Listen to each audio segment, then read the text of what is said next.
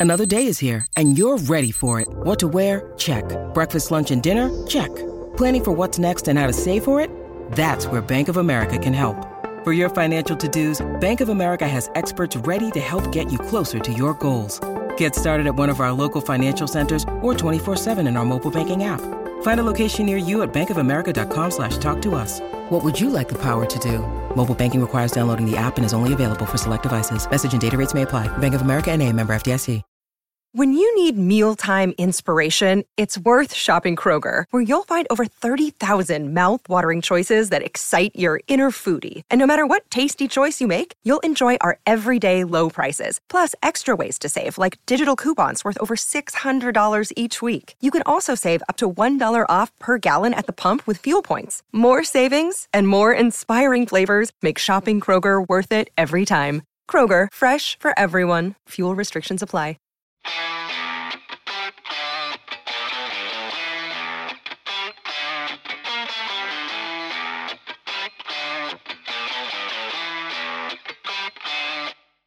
Alrighty, I am declaring early for the NFL draft.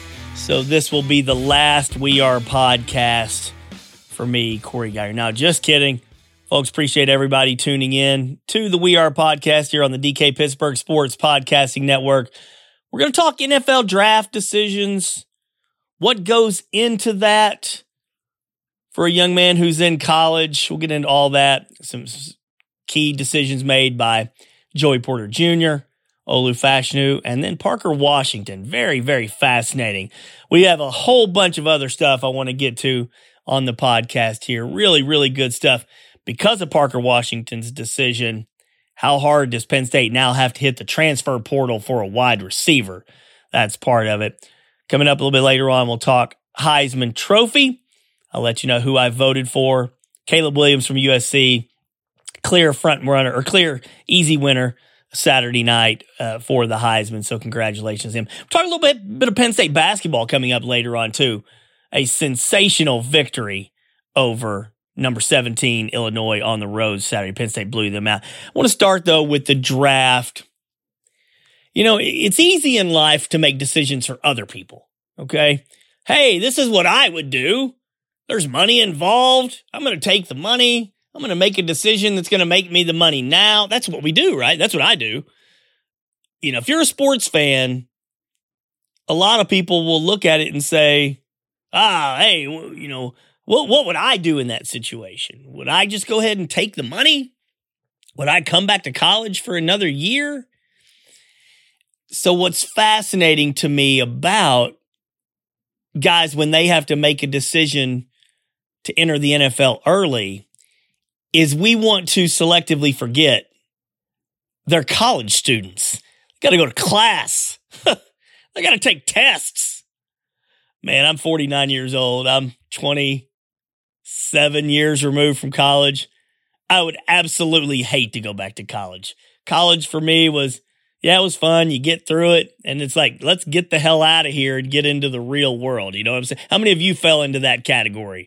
Maybe you had, no matter how much fun you had in college, maybe you're out there sowing your wild oats and doing whatever under the sun in college.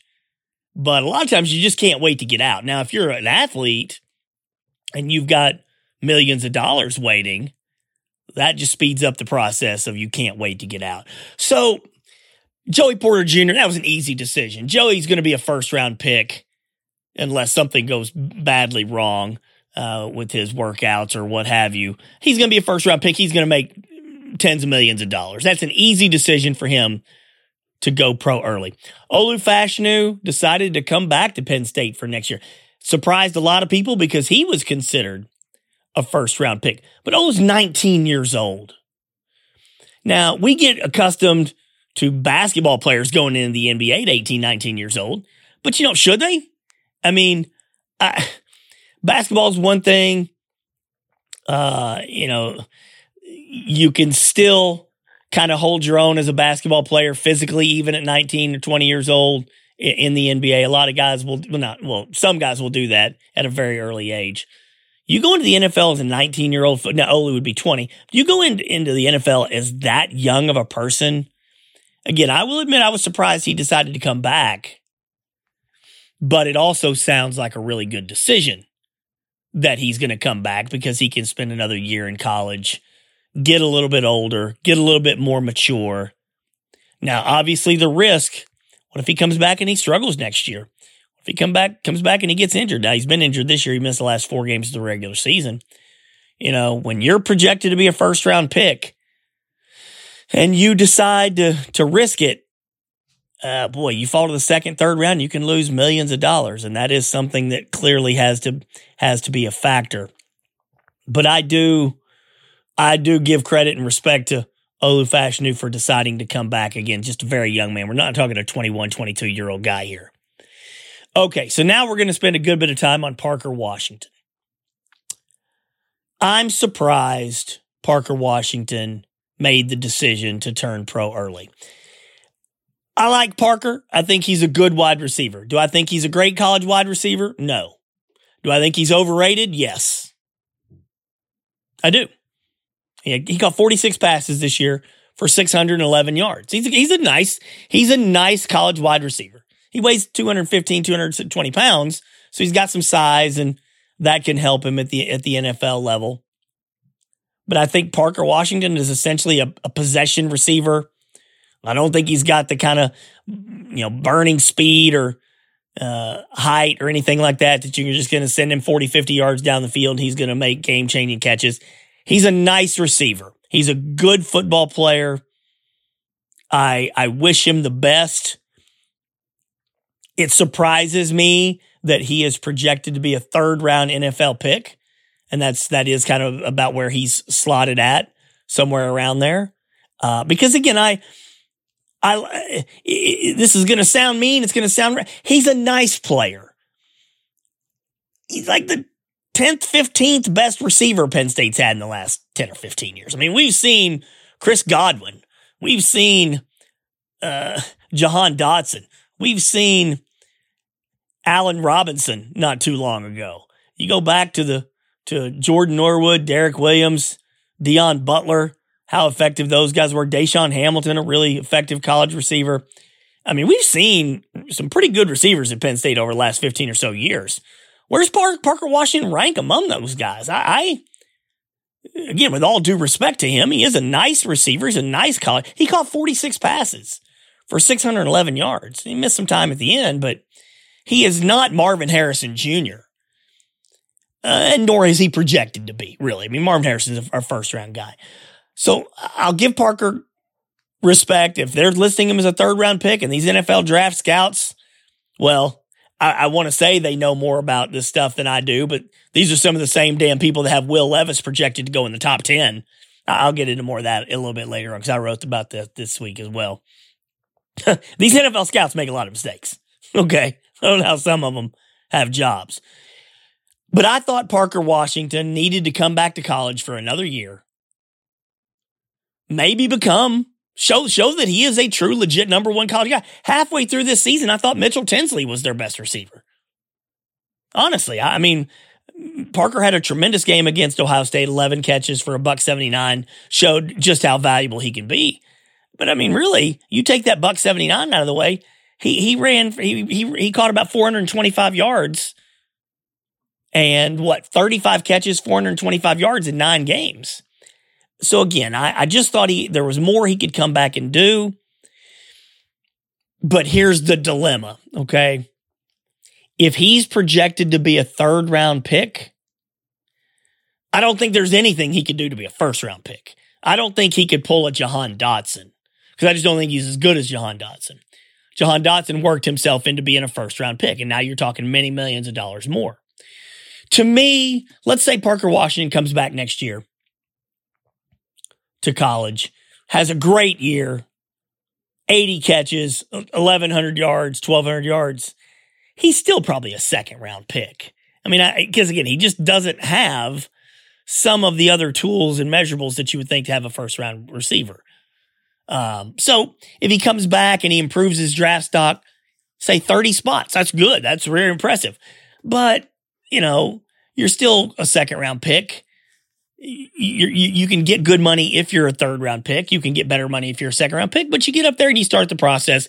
And like I mentioned earlier, maybe you just don't want to go to college anymore. You don't you don't want to be a student. You want a chance to go get your money, and that makes perfect sense. So I do think Parker Washington can be a nice receiver in the NFL. Do I think he'll be a star? No. Do I think he is third round material? Me personally, I don't. I would say fourth round, but hey, maybe he goes and he's got better skills and better size than what I'm giving him credit for. But because he got injured at the end of the year, and we don't know exactly publicly what the what the injury was, lower leg injury, I was told is pretty severe. How will that impact him preparing for the combine? How will that impact him for pro day and and all those things? I, I just I got to think that if it is if it is pretty severe and it's limiting him over the next even more month or two, how will he get himself ready? Will there be questions? Could that drop him into the fourth round? So then, if he goes into the fourth round, eh, now you're probably talking he makes a mistake. He made a mistake because if he can get in the second round, but he slips to the fourth round, this the the monetary differential there is very substantial. So, how does all of this impact Penn State from a wide receiver standpoint going forward? This is where things get interesting. You lose Parker Washington, 46 catches. You lose Mitchell Tinsley, 45 catches. Next highest receiver on the team, Keandre Lambert Smith, 21 catches. Harrison Wallace III, 17 catches. These are not number one college receivers. These are possession guys. They are guys. Maybe Harrison Wallace can be eh, eh, can be better than that. We will see. Got off to a nice start, but these are not guys that you go into a battle in a season with thinking Keandre Lambert Smith, Harrison Wallace are your number one or two receivers. So what happens is now Penn State has found itself in a position for the first time, for the first time during the transfer portal era, transfer portal era, where it is in dire need of hitting some home runs in the transfer portal. Yes, they got Arnold Ebiketie. He worked out great. But we didn't really necessarily think Penn State was in dire need of a defensive end. It, it, it obviously it was in need of it, but that was a, a, an added bonus as good as Arnold Ebiketie was. And they've gotten other good players out of the transfer portal. Mitchell Tinsley coming over, being the number two receiver. But now you're talking about the potential. Penn State doesn't have a number one receiver. There's no number one receiver on the roster. I'm not sure there's a number two receiver on the roster. So you if you've got high expectations for next year and you've got the phenom quarterback in Drew Allar, you got to give him weapons. If you want Drew Allar to develop the way that you think he can as a potential superstar, you've got to give him the right weapons to throw to. I mean, if he had a Jahan Dotson, if he had a KJ Hamler, if he had a Chris Godwin, that kind of player, you'd like to think, hey, Drew Allar could come out and put up some serious, serious numbers and be a major threat. But if they don't get the wide, the right wide receiver transfers out of the portal, how does that impact Drew Allar? So that's where I thought earlier in the season, I thought, yeah, Parker Washington, good chance he turns pro. As the season went on, and then he got hurt, I, I, I really kind of thought, okay, he's going to come back. That'll be a, a, safety net for Drew Allar next year. With, with, with Parker leaving, oh man, there's just a lot of emphasis now on hitting the portal. Penn State has done so. They've offered guys. We'll we'll update that on, on the website. You know, day after day, depending on what's going on with the news. And maybe if you don't hear this until early in the week, there's a chance maybe Penn State's already gotten a commitment from a wide receiver. But they'd better because there's a lot at stake here. This is a major, major area of need Penn State has a chance to be good next year, but a lot of that could depend on exactly what it gets out of the transfer portal because of Parker Washington's decision. I'll take a break, come back in uh, the second segment, talk a little Heisman Trophy.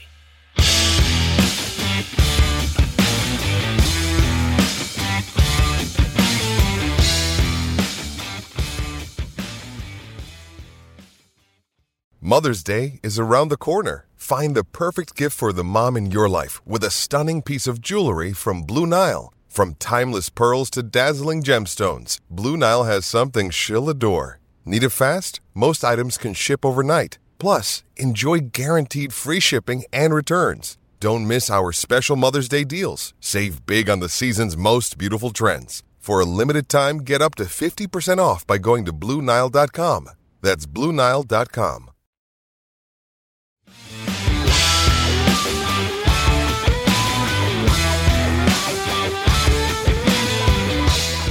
Welcome to the second segment of the We Are podcast on the DK Pittsburgh Sports Podcasting Network. I started covering college football on a full time basis in 2006, covering Penn State for the Altoona Mirror. Uh, so I've done a, a, good bit of stuff. Um, I obviously covered the the scandal and everything, and that was something I do not look back on with any level of uh, uh, anything other than just sadness uh, and frustration. In 2012, so I'd been covering football, uh, college football for about six years. Beano Cook, the legendary uh, former Pitt uh, uh SID and college football analyst who had really become a household name in college football. I grew up with Beano Cook when I was a teenager, watching him on TV, not really knowing a whole lot about him, but you know, just knew who he was. And so I, I, was living here in Altoona. Uh, my my former boss at the Altoona Mirror, Neil Rudel, was actually very good friends with Beano Cook. Um, Neil has written a lot about Beano over the years, and and he was really in, in touch with Beano a great deal uh, for many years, including up, up to the end of Beano's life.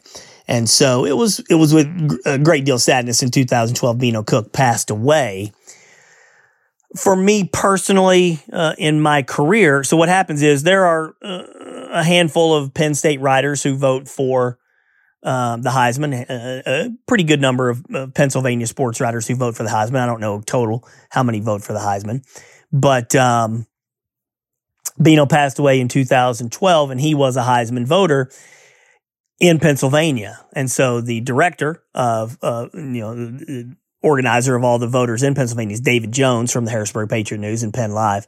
And he approached me in 2012 and asked me if I would like Beano's Heisman vote. And I was just floored. I mean, just really uh, so unbelievably humbled to be asked to vote for the most prestigious individual sports award in the whole world. And the Heisman is uh, the most prestigious individual sports award. Um, so I got my vote through, you know, sadly, Beano's passing, my first year to vote for the Heisman was the Johnny, uh, uh, Johnny football, uh, a year with Manti Te'o.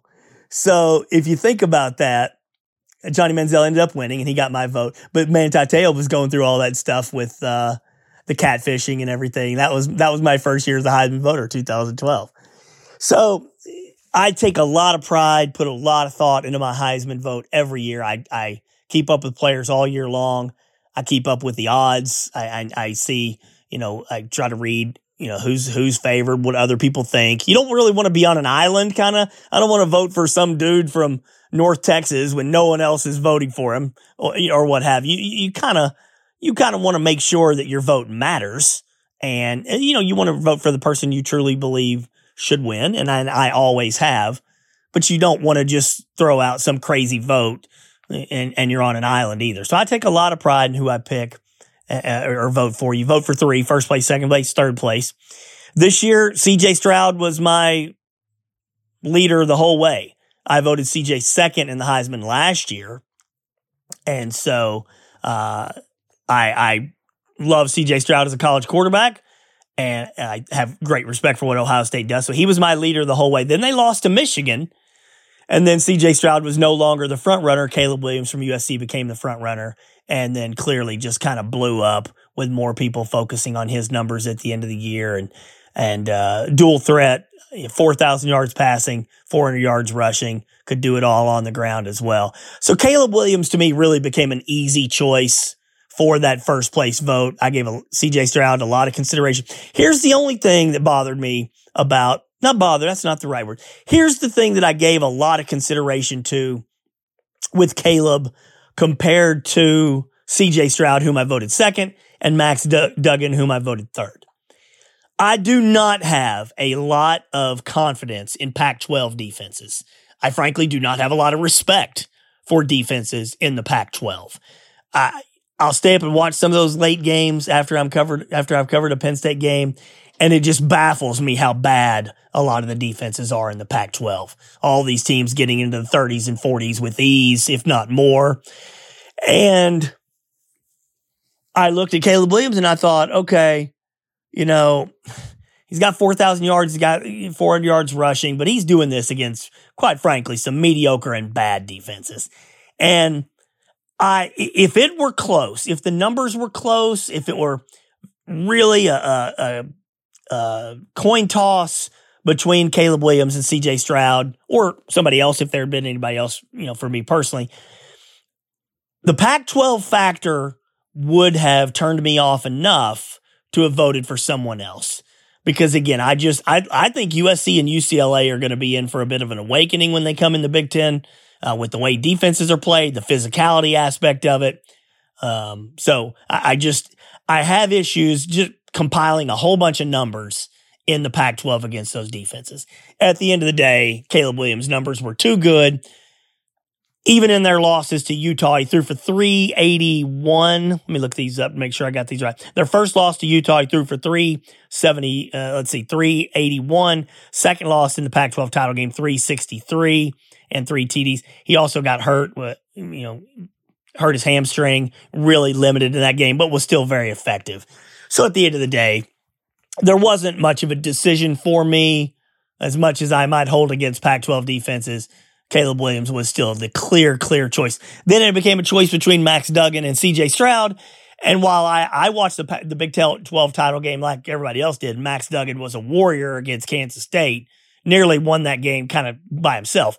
I wasn't going to throw away two years of loving what I've seen from CJ Stroud. Again, I voted CJ Stroud second in the Heisman last year. He he lost it to Bryce Young. I voted him second this year. CJ Stroud to me is an excellent quarterback. He's going to be probably the first quarterback off the off the board in the NFL draft. Which gets me back to Will Levis. Good lord, I'm not sure I've really ever seen a more overrated quarterback than Will Levis for the NFL draft. I'm going to go a little rant here. I mean, to me, Will Levis is a third or fourth round pick. I've seen him third or fourth round. I've seen him projected as high as the number four overall pick. A lot of people have him in the top 10, top 15. I don't see it, not at all. Uh, I do think he is an NFL caliber quarterback because he's got great physical skills and he can maybe play quarterback in the NFL, but is he a guaranteed franchise guy that you're going to spend a top five, top 10 pick on? No, he's a project to me. He's a guy that you got to get up there, teach him how to play quarterback to catch up with his skills. That could take a while. So, anyway, CJ Stroud, to me, first quarterback off the board. I voted him second. A lot of respect for Max Duggan with what he did in TCU. Uh, I voted him third. I gave very little to no consideration to Stetson Bennett. This one perplexes me because I think Stetson Bennett got votes as a, for a lifetime achievement award. And if that sounds dismissive of some of the other Heisman voters, hey, so be it. I, I'm I'm just gonna call it like I see it here. I think Stetson Bennett's story is amazing, absolutely freaking amazing to go from walk on with all having to leave Georgia, go to go to another school, come back, always kind of be the third or fourth quarterback, and then turn himself into a national championship starting quarterback last year and number one team this year again. I have all the respect in the world for what Stetson Bennett's done. He he he's not a Heisman finalist. He's just not. Uh, 3,400 yards, good number of yards, 20 touchdowns, six interceptions. You do have to have the numbers, folks you you've got to have the numbers, and he just didn't. And Hendon Hooker from Tennessee, to me, uh, was much more deserving of being a Heisman finalist. So I gave Stetson Bennett very little thought as a finalist or with my ballot. Uh, I just think that Georgia team is so good, and he really doesn't have to be the guy. He doesn't have to go out and win games like a lot of quarterbacks do for their team. Um, so, uh, but Stetson Bennett did finish fourth. Hendon Hooker was fifth. One other guy I do want to mention here is Blake Corum because I really like Blake Corum and I, I, gave him a tremendous amount of consideration. One thing I don't want to do, one thing I like to do or prefer to do is just vote for three quarterbacks. Um, that is really where we are today in awards. We give all, the quarterbacks all the credit or all the blame. And so the Heisman has kind of become, for the most part, the best quarterback in the country, with a, a rare exception. But I don't, I, if there's any other position, I will give that person a great deal of thought. And I gave Blake Corum a great deal of thought, like maybe for my third place vote. Uh, Blake Corum, 1,400 yards, rushing 18 touchdowns. But here's why I didn't vote for Blake Corum. I didn't vote for Blake Corum because of Donovan Edwards, the other Michigan running back. So think about this. Donovan Edwards goes to Ohio State and runs for 216 yards when they beat the Buckeyes. Donovan Edwards in the Big 12, Big, uh, Big 10 championship game runs for 180 yards against Purdue. Against Penn State, we saw Donovan Edwards have a, have a great day with 170 yards.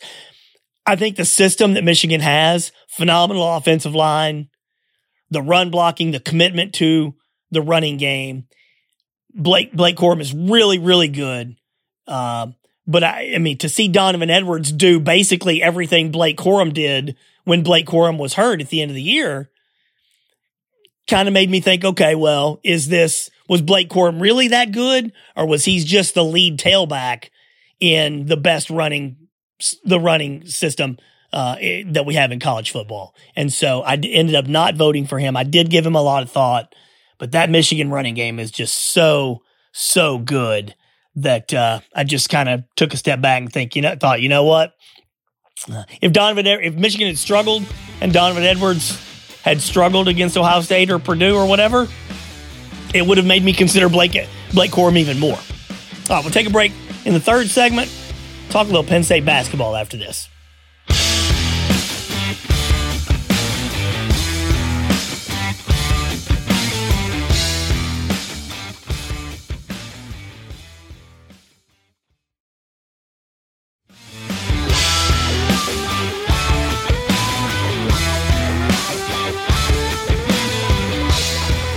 Right, welcome to our third and final segment of the We Are podcast on the DK Pittsburgh Sports Podcasting Network. I want to talk some Penn State basketball now. Nittany Lions with a tremendous win Saturday afternoon at Illinois. Now, Illinois is number 17 in the AP rankings, but number 10 in the NCAA net rankings. The net rankings, those of you who like college basketball, you, you know what they are. They're kind of like the old RPI rankings. They're a way to help kind of differentiate between various teams. But the net ranks are very important. Illinois was number 10 in the country in the net rankings. Illinois was coming off of a win in Madison Square Garden over number two Texas. So uh, Penn State goes to Champaign Saturday afternoon and just pounded Illinois. They were by 19 at one point. They end up winning by 15, 74 59. That is a phenomenal, phenomenal win uh, for Penn State. Now, earlier in the week, the Lions had a, a golden opportunity at home against Michigan State to get off to a 1 0 start in the Big Ten. Look, folks, I, I, won't beat around the bush. I think Penn State has one of the 68 best teams in the country. I think they are an NCAA tournament team. If they get into the NCAA tournament, I think Penn State could get to the Sweet 16, which they've only done one time ever uh, during the modern era with uh, Joe Crispin in, in 2021. But I do, I do think that this Penn State team when it's playing well, hitting shots, is an NCAA tournament team and a team that could advance in the NCAA tournament. Problem is, they don't have the wins to get to the NCAA tournament right now. Uh, I mentioned the net rankings. Penn State came into the game number 79 in the country in the net rankings, and that ain't going to get you into the NCAA tournament. It's just not. Penn State came in six and three, but no, no huge quality wins. They lost to Virginia Tech, lost to Clemson, and then that Michigan State game a chance to uh, come out, get a big win at home over a quality team that's probably going to go to the tournament. Instead, they lose at home. And so I think Penn State uh, learned a big lesson there. Michigan State had lost two in a row, including its Big Ten opener against Northwestern. And there's no way Tom Izzo was going to start 0 2 in Big Ten play. There's no way that was going to happen. They came in ready to go, and Penn State wasn't fully ready physically and mentally against Michigan State. So then on Saturday against Illinois, we saw the exact opposite. We saw a good Penn State team that again I think is an NCAA tournament team, feeling like it had its backs against the wall and kind of desperation mode after losing two in a row, dropping to 79 in the net rankings. And look, you got to have, have to have a come to Jesus moment and say, if we're going to make a run at this, we better start winning these games. And so I didn't give them much, much uh, chance to go to Illinois and win. But you catch Illinois at the right time. Think about it. Illinois, number 10 in the country, beating number two, Texas. Then in their very next game, they come home and they face a, a very, very hungry Penn State team that had lost to them. It's kind of a perfect scenario for Penn State. Illinois might be on cloud nine a little bit, and you could catch them in a trap game.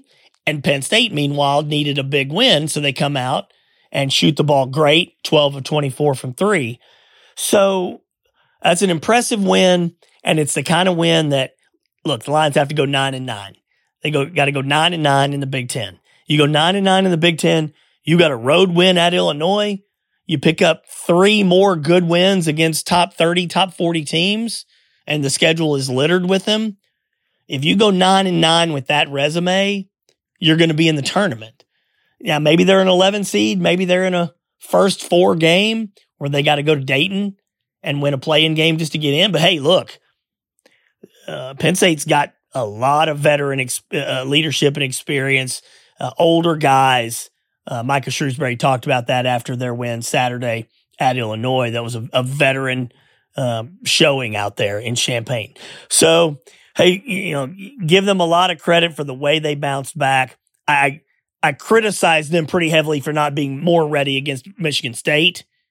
If I'm going to say, hey, these veterans know what's at stake in the Illinois game, well, you should have known what was at stake in the Michigan State game too. Should have should have gone out there uh, better prepared at home when you're favored actually um, to beat Michigan State. But still, they, they got the win. Now they get a little bit of a break going back to the non conference. They play three very easy games Canisius, Quinnipiac, Delaware State. And then they'll get back into the, the heart of the uh, Big Ten schedule on, on New Year's Day against Iowa. Nothing, nothing, nothing, nothing is ever easy in the Big Ten. I sit here and say Penn State's got to go nine and nine in the Big Ten to get the NCAA tournament. And I think this is a good Penn State team. But hell, they could go seven and eleven. I mean, the Big Ten, yeah, Watt might be down a little bit this year. Kind of again, you're still facing quality competition, and you're facing uh, programs with great tradition, a lot of terrific coaches who know how to get these teams prepared this is an outstanding opportunity for Micah Shrewsberry, as he did against Illinois, to prove that he knows how to get a team prepared when you're going up in a really, really big game. So, hey, you go to Illinois, get that win instead of starting 0 and 2, and now your backs are really against the wall trying to get to 9 and 9. Now you're 1 and 1. You should have beaten Michigan State. You didn't. Probably should have lost Illinois, but you got you got the win, so it evens out. So if they can just find a way to even things out the rest of the way in the Big Ten, this should be uh, uh, an NCAA tournament team. But again, you got you got to you got to prove it. Uh, for me to say it, for them to pass the eye test is one thing. It's another thing for them to go out there and prove it and make sure they show up every night and shoot the ball the way they're capable of shooting in winning those games. All right, folks, that's going to wrap things up for this week's We Are podcast. We'll see what happens in the transfer portal with the football program this week, and we'll probably have a, a lot more to discuss about that on the podcast net, next week. And then uh, we've also got uh, Penn State Bowl Media Day is coming up uh, this Friday, so we'll have a lot of interviews um, and discussion with a lot of Penn State players heading for uh, heading into the Rose Bowl against Utah. Thanks for tuning in, everybody, and we will talk to you next week.